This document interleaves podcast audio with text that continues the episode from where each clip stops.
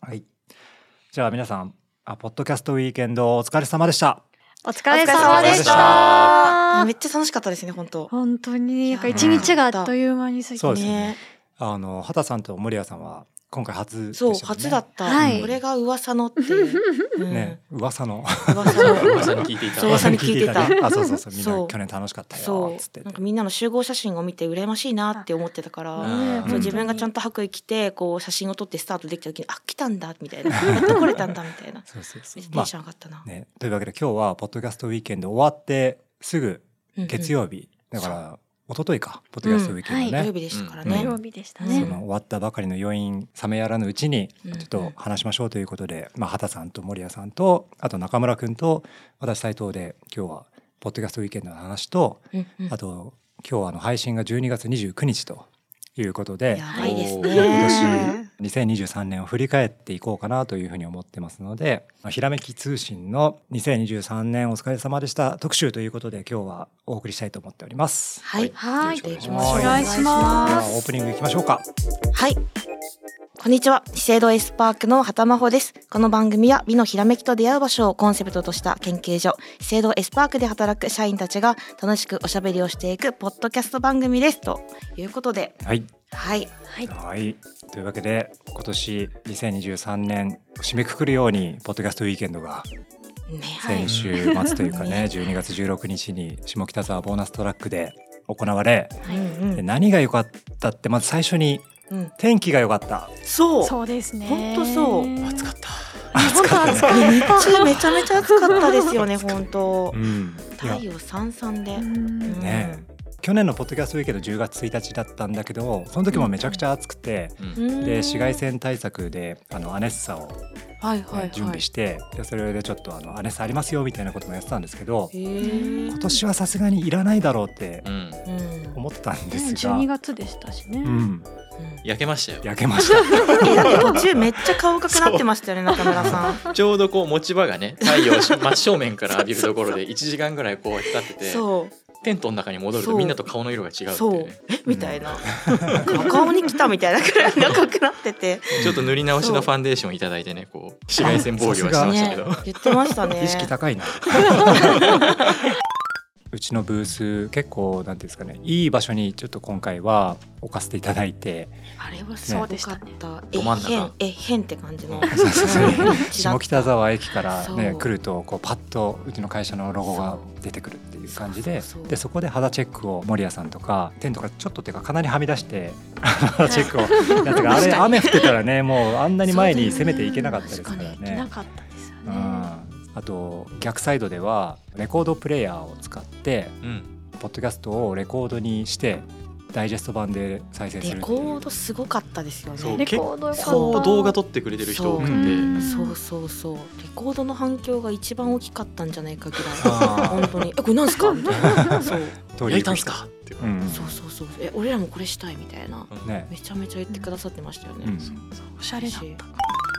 であと隣にねエスラジくんグッズを今回置かせていただいて、うん初の一応販売もさせていただいて、ね、はいはいうん缶バッジも買っていただけたりして、うんちょっとねマフラータオルはね非常にいい存在感をあの白衣の上で示せて いたそう満を持してのマフラータオルだった、うんあれも可愛かったですよ思いまねす可愛かうんった、うんいやでもグッズがあるとなんていうかブース結構映えるじゃないけど、うんねやっぱあちゃんとマーケットイベントに出店してるんだって感じが出ててよかったかなと思いました、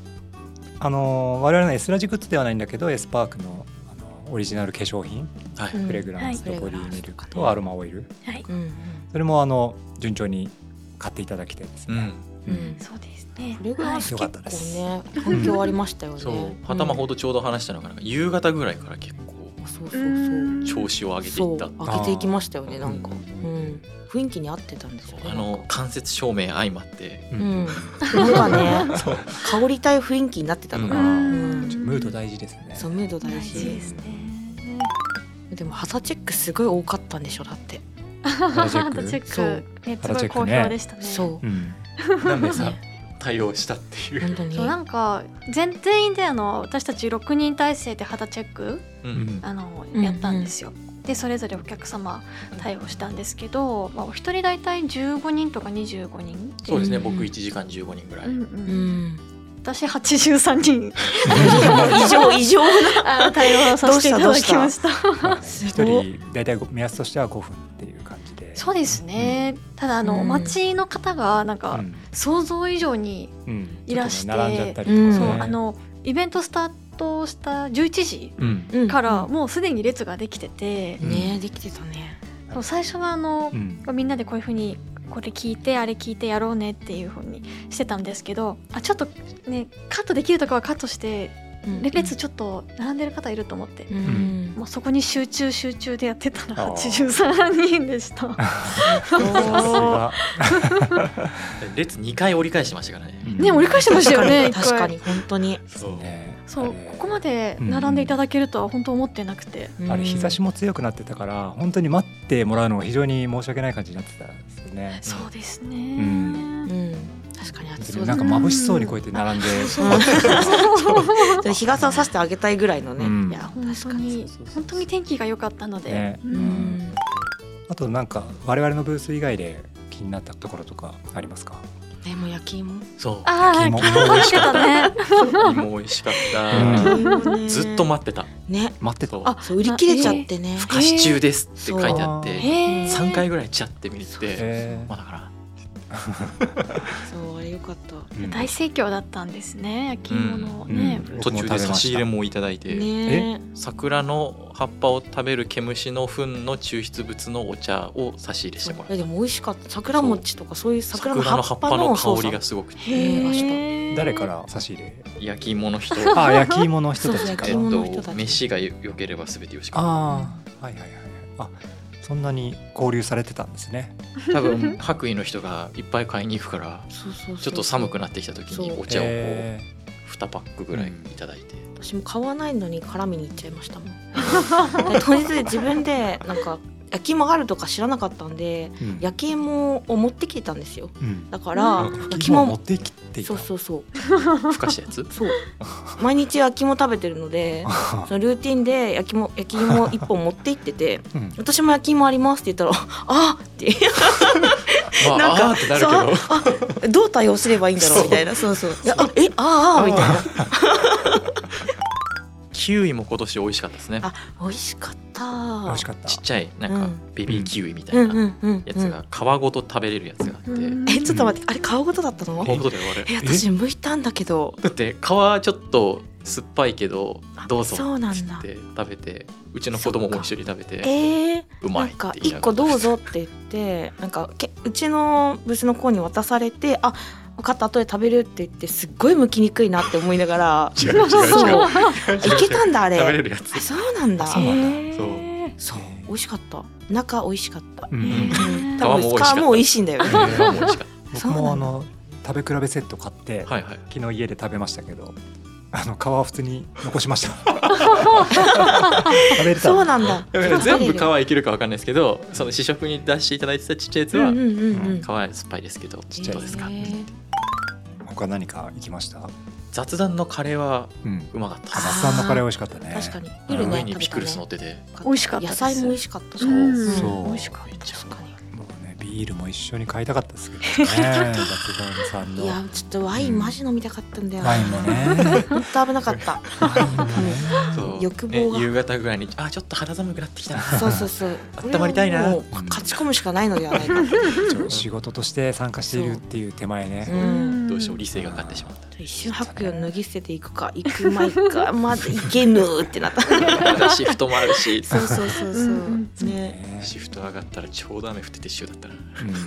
んでもさあの瞬間だけだったくない雨一瞬だし雨一瞬だっそうた撤収しろみたいなタイミングでファって降ってそうカラって晴れてううんんギリギリだったねうんねまだまだ話し足りないところなんですけど、ちょっとポッドキャストウィーケンドはまあ以上ということで。じゃあ続いて、あの、今年2023年1年間振り返ってっていうところで、今年はやっぱりゆとたわさはんいとのコラボレーションという形で、守谷さんにはは非い常に活躍していただいたかなと。もいやもうこちらこそ楽しく収ね録させていただいて、はい、素う晴らしいああの美のひらめきに出てもらった時の前編後編のはい森谷さんのスパーク具合がすごい、スパークうん スパークしてましたかしてたしてたああよかったですコンテンツの面白さとしては多分今年ナンバーワンのうん配信素なんじゃないかなと思うん で、晴らしい、うん、非常に良かったなと思ってあとあとまあ何気にその社内の資生堂のコラボレーション資生堂うん私たち研究所ですけど資生堂といえば研究所って思う人はなかなかいないと思うんですよねあの、うん他の方々。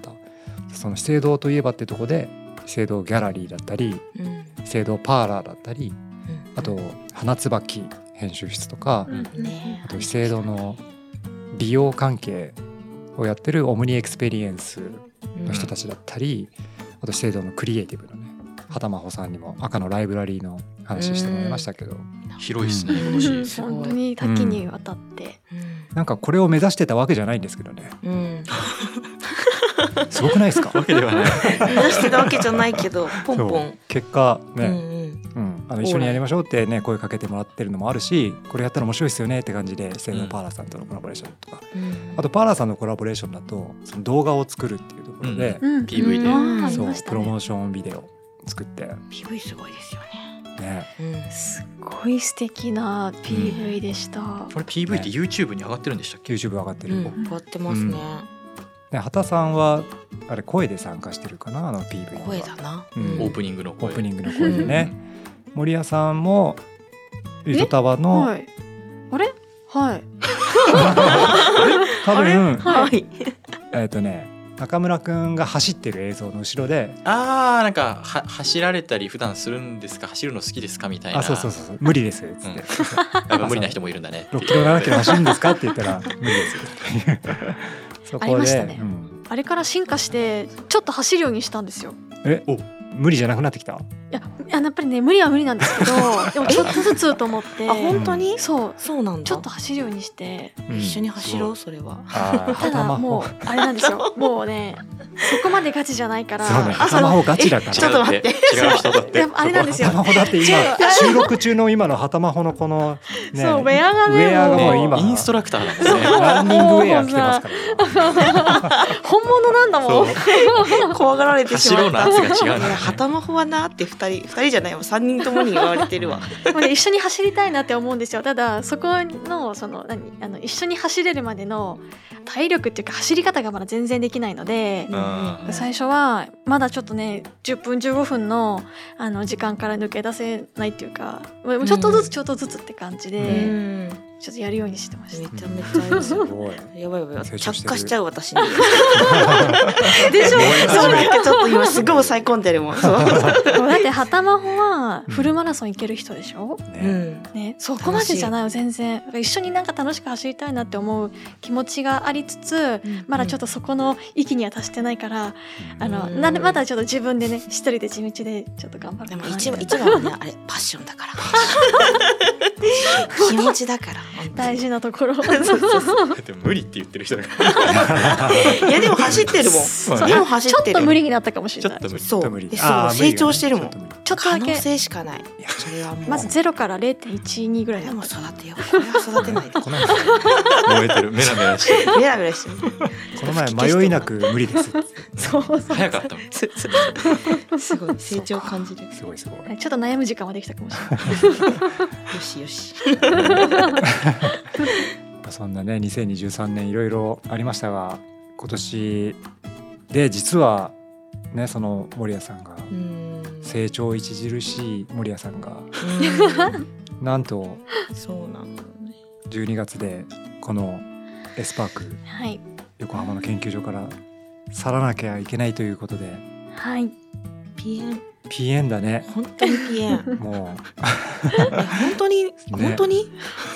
ういやーねまだ今ねからねだってねインコーパーク一緒に走ろうぜみたいに言ってるところそうそうがね着火したのにそうそうそうそう今からでしょさせといてみたいな 勝手にだけどねいや2年間ですよねだからこの番組始まった後にスパークに入ってきて、そうですねね、うん22年のうん1月からうん今年の23年の12月の丸々2年間、うんうんはいうんお世話になりました、どうですか森谷さんあの2年はい間やってきて、いやーなんかこれまで生きててラジオのパーソナリティをやるなんて思ってもなかったですよねだからすごく新鮮な体験でしたしそもそもメディアの対応って私すっごく苦手だったんですよ、えーまあ、そもそもやったことがないっていうのもあるし、やっぱり自分にその自信がないっていうか私なんかなんかバテたくないなみたいなちょっとそういうネガティブな気持ちがほとんどだったんですけど、ポッドキャストやってこう回を重ねるうちにあのだんだん自信がついてきて、あの今となってはすごくポッドキャスト好きな活動に、はい、なりましてやうんっぱりこう2年間あっという間でしたけどやっぱり、まあ、長い長い子もあるかなと思ってて。うんあのそういうこう自信がないところとかあの不得意だったところっていう成長にあの大きくつながって本当に感謝しています。 うんはい、素晴らしい本当に素晴らしい素晴らしい。ありがとうございます。本当に最初はすごく心配なんだろうな不安そうだったね最初声かけた時そうですねちょっとできるかなみたいな感じでだから、うん、それがこれだけポッドキャストにマッチするっていういや爪を隠していたね。 ねそうこれは森谷さん本当にどっちかというとやっぱ音声コンテンツよりは映像コンテンツ派ですもんねどっちかというとビジュアル系だったり出たビジュアル系。ビジュアル 系何ビジュアル系ってどういうこと？どういうことち？いろんな意味があるけどどういうこそれとはあのね？そうオムニのオムニエオクムニスペエクリエスンペス。リエンス会をちょっと聞いていただいてなんかはいなんか君が突っ込まれるっていう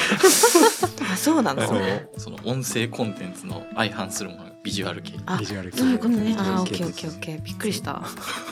オタク気質とかの話があったから、そうそでっすちの方でもあるかと思って。多いな、情報ね、と苦労がよく減るなみたいなそねうそそうういそううそねうそうそう。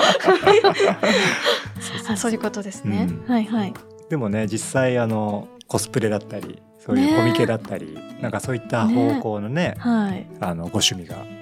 そうですねそあられるタイうプなんですがでもこすうるんだポよねッドキャストでも ねすごくはいねマッチしててそんな守谷さんははい来年から何するんですか、来年からはですねあの一旦店頭活動っていうんですか、うんあのうんそちらにこう集中する形になるんですけれども、うんなんでこうお客様対応ですねそういったものがメインになってきます、化粧品売り場のそうですねうんうん店頭でお客は様いの接客どをして、こに行ったら会えるんだい。モーリーに。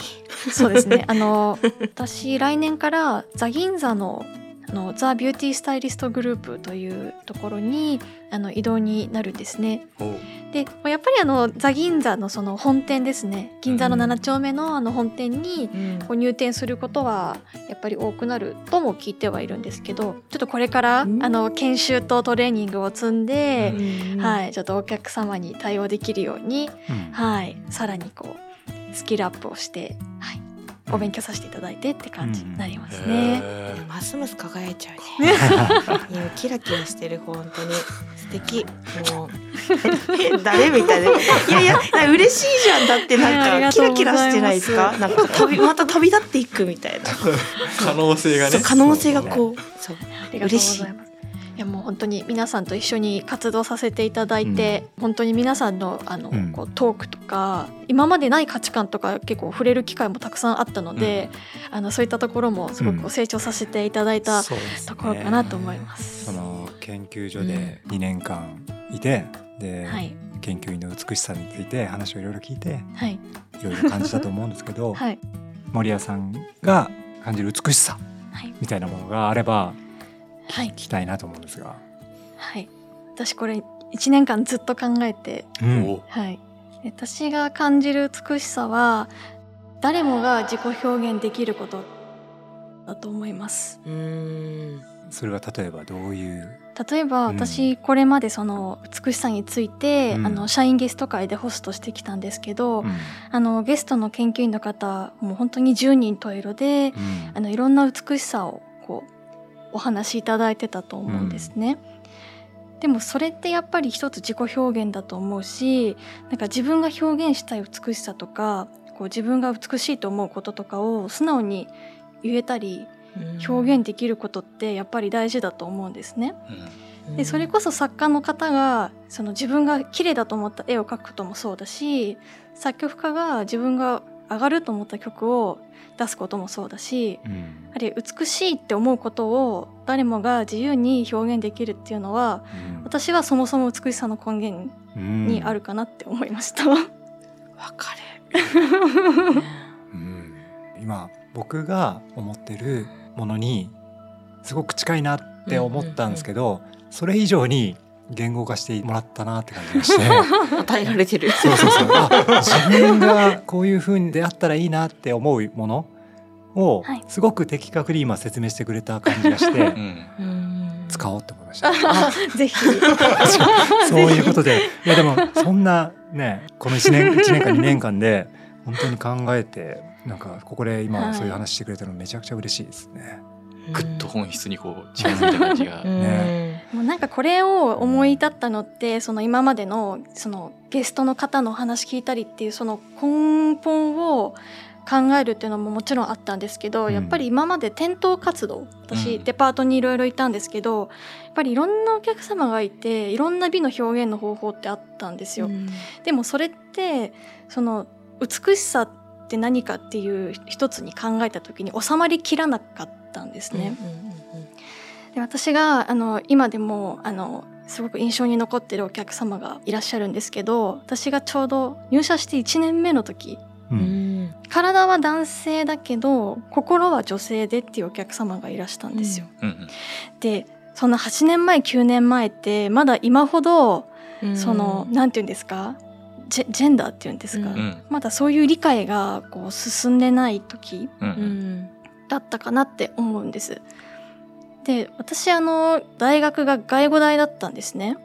だから、あの男の先生でもスカート履いてる人とかいたし、うんメイクしたりする人もいたし、うんなんかその辺の考え方はは割とあのやりたいならやればいいじゃんって思ってたんうんうんうんです、だからその男性のお客様が来た時にその自分を表現できるものがないとか自分を表現できる場所がないって相談された時にうんあ世の中のその美容の意識って私たちがそのイメージしてる女性がねいろいろ塗ってるみたいな多分そういうイメージだ親子とって多いと思うんですけど、あそういうんじゃないんだって1年目の時すごく思ったんですね。うんううんんでそうなった時にやっぱりその方があの今でものびのびあの、うん美容を楽しんでくれてたらなってすごく思うんですけど、うんあのやっぱりこう自分のやりたいこととか自分がしたい表現をこういいと思って綺麗だと思ってできるってやっぱすごくいいことなんだなって、その経験からとっても感じてるんですよ。で何度かその方お店に来てくれてまあいろいろ化粧の相談とかさせていただいて、まあ、ちょっとお店が移動になっちゃってその後そのお客様とはなかなかお会いできてないんですけどなんか今でも化粧とかお洋服とかなんか何でも楽しんでくれてたらいいなってすごく思いますね。 えーその方すっごいモーリーに出会えてめちゃめちゃ嬉しかったんだと思うなんか気にしなくていいよっていうのってすごい無責任な言葉になってしまう時が多分あると思ってでもなんか気にしない気にしなくていいようなこともその人にとっては等身大で気にしちゃうようなことってたくさんあると思うけどその時モーリーが多分すごい寄り添ってしかもその相談をそのお客様はモーリーにしたいと思ってしたのもすごいと思うしで何回も会いに行きたいって思えるその人の人生においてキーパーソンになったっていうのがすごい本当素晴らしい経験だなって思うモーリーにとってもその方にとっても。うん、ありがとうごいやざいいやます。素晴らしい本当素晴らしいと思いますね。うん、 で私はそのこれからザ銀座に移動しますけど、やっぱりあの世の中のあのお客様の中にはその自分がこういうメイクしたいって思っててもどうしていいかわからないからできないだからその私が今言った自己表現になかなか至らないっていう方ももちろんいらっしゃると思いますしあの逆にこういうメイクをあの私は好きでやってるのに周りからあの